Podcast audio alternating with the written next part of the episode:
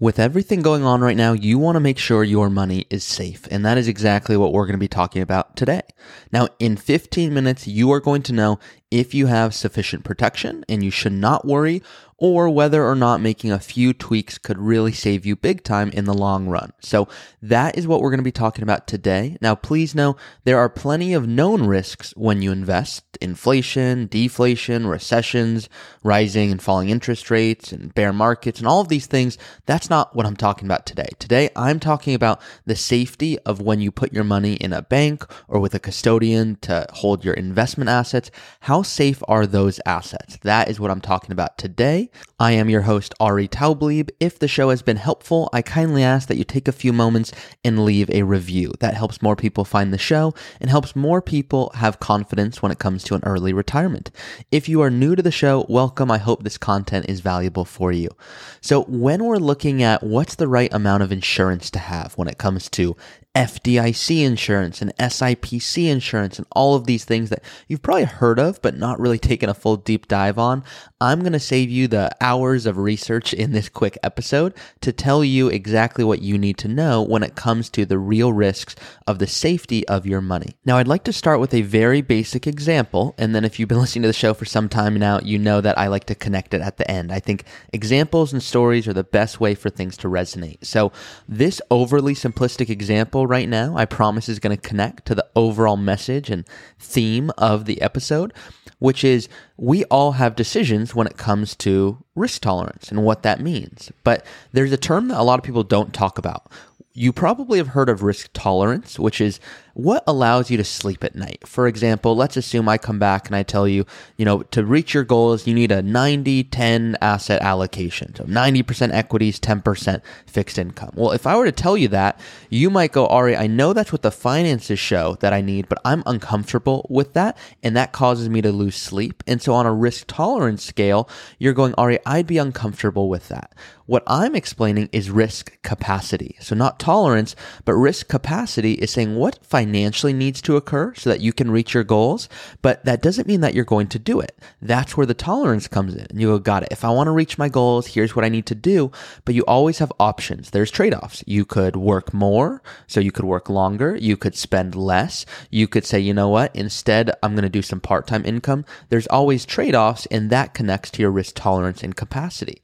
Now, to bring it back to today's episode, when you walk outside, there's a risk. You could get hit by a car, which I promise not to, to sound dark there, but, um, and hopefully none of you are, are driving listening to that. Please pay, pay attention to the road. But when you do walk outside, there's a risk, of course. Now, on the flip side, on the financial realm, there's a risk by not investing. There's a risk by not going to work and making money. The risk is that you're not able to afford lifestyle. And so when we look at any decision, we have to make sure we're understanding, okay, what's the real risk? Because a lot of people come to me and go, Ari, I'm about to retire. I want to make sure my assets are safe. I don't need that money. In fact, I'm uncomfortable seeing that money go down because I'm going to retire and I need that. And I say, you're absolutely right. And if you were to do exactly what you're talking about, you're going to be just fine for the first 5, 10, 15 years. It's the latter 5, 10, 15 years that you're going to go, oh my gosh, I wish I had done X, Y, or Z to put myself in a better position. So there's always a risk. Now, when people invest, the real risk is if you don't invest at all, you're guaranteed to lose out to inflation. So to me, it's not really a risk because I can guarantee a loss over here versus over here. If I invest well, yes, I'll go through fluctuations, but long term, I can be more than okay. In fact, that's my best chance to be more than okay. So a very basic example, but now I'm going to bring it back to when we're thinking about what's the right amount of coverage. How do we think about this? So FDIC insurance and SIPC insurance, they are both U.S. government organizations designed to protect consumers if a financial institution fails. And so I promise I'm going to go over that in plain English, but essentially think FDIC with your bank, SIPC, that's with a brokerage firm. So all brokerage firms that are registered with the SEC and with FINRA are required to provide this protection. Now, SIPC insurance provides up to 500,000 and FDIC insurance, so with your cash at your bank account, that's $250,000. Now, if you've been following the news lately and you've been seeing Silicon Valley Bank and all of these other banks and things that are happening there, what you're going to want to probably think through, and I imagine this is why you're tuning into this episode and maybe this podcast is okay, all right, I've worked hard, I've saved well, I've invested well. I want to make sure that I'm protecting myself. So, what's the best defense here?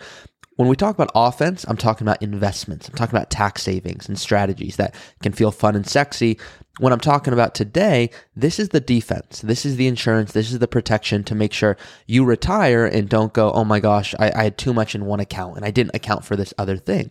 So some people, when it comes to FDIC insurance, they might feel more comfortable spreading their cash around. And that's not a bad thing. And really, here's what you need to think about when it comes to FDIC insurance. If you have more than 250,000 just sitting in cash, I would say, yeah, let's either have a conversation, assuming this is a client of mine, or work through what is the right amount that allows you to have peace of mind. Now, the peace of mind, that's not a financial number, as you can probably imagine. So that $250,000, that's the amount of coverage that you have when it's with that bank. So if you want to have cash at another bank, you'll get an additional $250,000. I just want to make sure you have proper protection. So for most of my clients, they're not sitting just on 250,000 of just cash. Normally there's 100,000 or 200,000 and maybe that's set aside for the first few years of retirement or maybe it's far less than that because we have a portfolio that shows they can be more than okay. So when we're looking specifically at what's the right amount of coverage, how do we think through this? If you have less than $250,000 at your bank account, don't worry. Not in the sense of not, not nothing could happen. Of course, anything could happen, but the peace of mind in, in, in, terms of if you are not able to get the coverage, um, if you were to never receive those funds again, we have a lot bigger problems going on. And I do have faith that the Treasury and the Fed and there's other regulators, they're smart enough to know it would be really foolish to let the whole financial system blow up now, I never say never because we just don't know, but at that point, there's a lot bigger problems going on. So if you have less than $250,000 at your bank account and it's FDIC insured, this is your permission, permission, excuse me, to please not worry. Now, if you have more than that, that's when you want to be a little bit more thoughtful and go, where should I park this the, these funds to make sure I have proper protection? Now, SIPC insurance, that's with investment account. So that's with a brokerage firm. And here's the first distinction I like to make. I'm going to use an example of TD Ameritrade.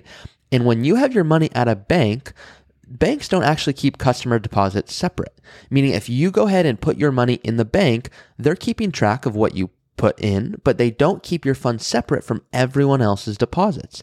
So they go ahead and they add your deposit to the general assets of the bank, and that gets reinvested into mortgages or government bonds or just other assets. So when the bank's investment assets decline in value, while people are simultaneously trying to redeem their deposits, well, that's an issue because there aren't enough assets to redeem the withdrawal demands. So banks are only required to keep 10% of their clients' deposits in cash. That is different. And that's why I'm bringing this up from an investment custodian. For example, TD Ameritrade. They cannot and do not treat your assets as if they're part of the general assets. Your assets are essentially held in what's called a virtual lockbox. So even if TD Ameritrade or Altruist or Fidelity were to go bankrupt, your assets would be held separately and not subject to the general creditors of the firm. So now I'm going to go over this, I promise, in plain English, which is TD Ameritrade does have FDIC and SIPC insurance that provides basic protection of both cash and investment balances. Those limits, once again, for individuals, 250,000 and 500,000 for joint. However, and this is the big however that I tell everyone, and, and probably the biggest takeaway here, to ensure clients are fully protected, custodians like TD Ameritrade or Altruist or Fidelity, they have an additional insurance policy that covers, for example, with TD Ameritrade, 149.5 million for securities and an additional 2 million for cash. So that's above and beyond the FDIC or SIPC that's just held by TD Ameritrade. So we make sure that all of the custodians that, that I personally work with, they have that insurance coverage that's in case of fraud or really anything. You want to make sure your investment assets would fall under those thresholds of protection so that no matter what's happening, you do not have to go, okay, if I'm above 500,000, imagine a lot of you are thinking this right now. You're above 500,000. Are your assets safe at your investment account? It's make sure that they have this proper coverage. And that's what we always want to make sure is in place. So, those are a few logistical things. Now, I'm going to bring it back high level, which is no one really worries when, when they have money in the bank. Well, let me, let me take a step back there. Of course, people worry because naturally they see things like Silicon Valley Bank and other events like that go on and go, okay, am I okay? Um, and while there are certainly concerns there, that 250,000 of FDIC insurance, most people don't have that much just in cash from history of me being an advisor. I can tell you right now that I just have only seen that a handful of times, in which case I did recommend diversifying it further. But more often than not, it's people are sitting on cash wondering, what should I do with it? How should I best deploy it? So when there are plenty of people who are going, okay, what makes most sense, and these custodians and assets and protection, the, the, overview I just went through, that should give you the peace of mind that you are okay. And for any of my clients listening, I wouldn't recommend anything if I knew you didn't have that proper coverage in place and that you wouldn't have that with any of your assets. So the financial industry, they like to quantify risk through measures such as standard deviation or tracking error or alpha or some risk adjusted return, some of these phrases that you may have heard, um, some of which you may not have heard, but most people don't care about that. They're caring about, okay, what are the, the real risks, which is, am I going to be okay? Do I have enough money saved? Will I outlive my money in retirement? Um, can I reach my financial goals? R- really, it's is my money safe? That's what you want to know. And so today was a short episode, but going over how much protection do you have? How much do you need? What is suitable that allows you to go, you know what? I'm doing everything I possibly can. And so it's asking, okay, do I have cash? Is it above 250,000? Should I diversify that further? Are there other documents I need to go look at? Do I have SIPC insurance coverage that that's sufficient for my brokerage accounts, for my assets there? Now, there are a whole lot more. There's a whole lot when it comes to this, and there's more that I could dive into, of course. But when it comes to safety and protection, I'm intentionally leaving off a lot in here because if I were to just include all of the the different research and things I've seen, I think you would come away a little bit more overwhelmed than actually going, okay, I do feel the peace of mind. And just to, to really break it down simple here so you don't have to, to go do all this research and you can go, yes, I have what I need. If you have over 250,000 in cash, yes, that's when we start considering should we diversify it further? And most people will go, let me open a new bank account. And I'm the first to go, well, what's the really best use of those dollars? As opposed to just doing that, should you have a little bit more in fixed income to provide income?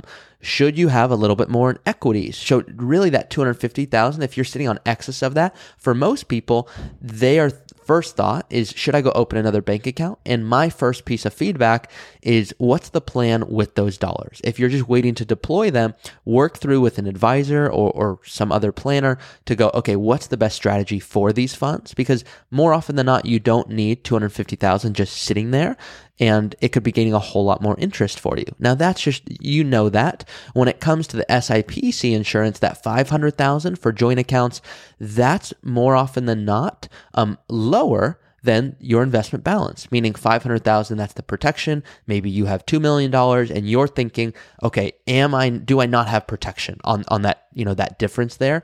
That's where I'd come back to you and go most of these big firms, TD Ameritrade, Altruist, there's additional coverage for securities and cash that you do not see that that custodian has purchased that is giving you the proper protection in case of fraud or anything like that. So want you to know it's not, hey, if you don't have, you know, if you are indeed above that 500,000, more often than not, I would put um, you, you, would be okay. That's what I want you to know with that. So I get these questions a lot and just want to kind of straight the, the record out here.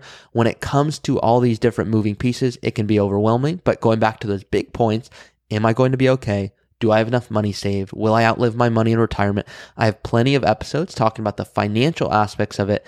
This is really that episode of peace of mind, making sure that you have the protection you need. So that's it. I'll say on that for today. FDIC, SIPC insurance. Why are they in place? And how do you make sure that you have protection that allows you to sleep well at night? So that's all for today's episode. If this was helpful, please do rate it five stars. And I kindly ask that you leave a review if it has been helpful, if really any of these episodes have been helpful. I make episodes on different topics, of course, so that you can scroll through and go, okay, this resonates with me. Okay, this doesn't resonate with me. What makes most sense here? And I hope it's helpful. So, once again, thank you so much. And if you are looking for a custom strategy, that is, of course, what I do. I help people retire early, and I love doing it. So, that is it for today's episode. Thank you for listening to another episode of the Early Retirement Show. If you have a question that you want answered in a future episode, you can always go to my website, earlyretirementpodcast.com. That's earlyretirementpodcast.com. And you can go ahead and submit a question that I'll look to answer in a future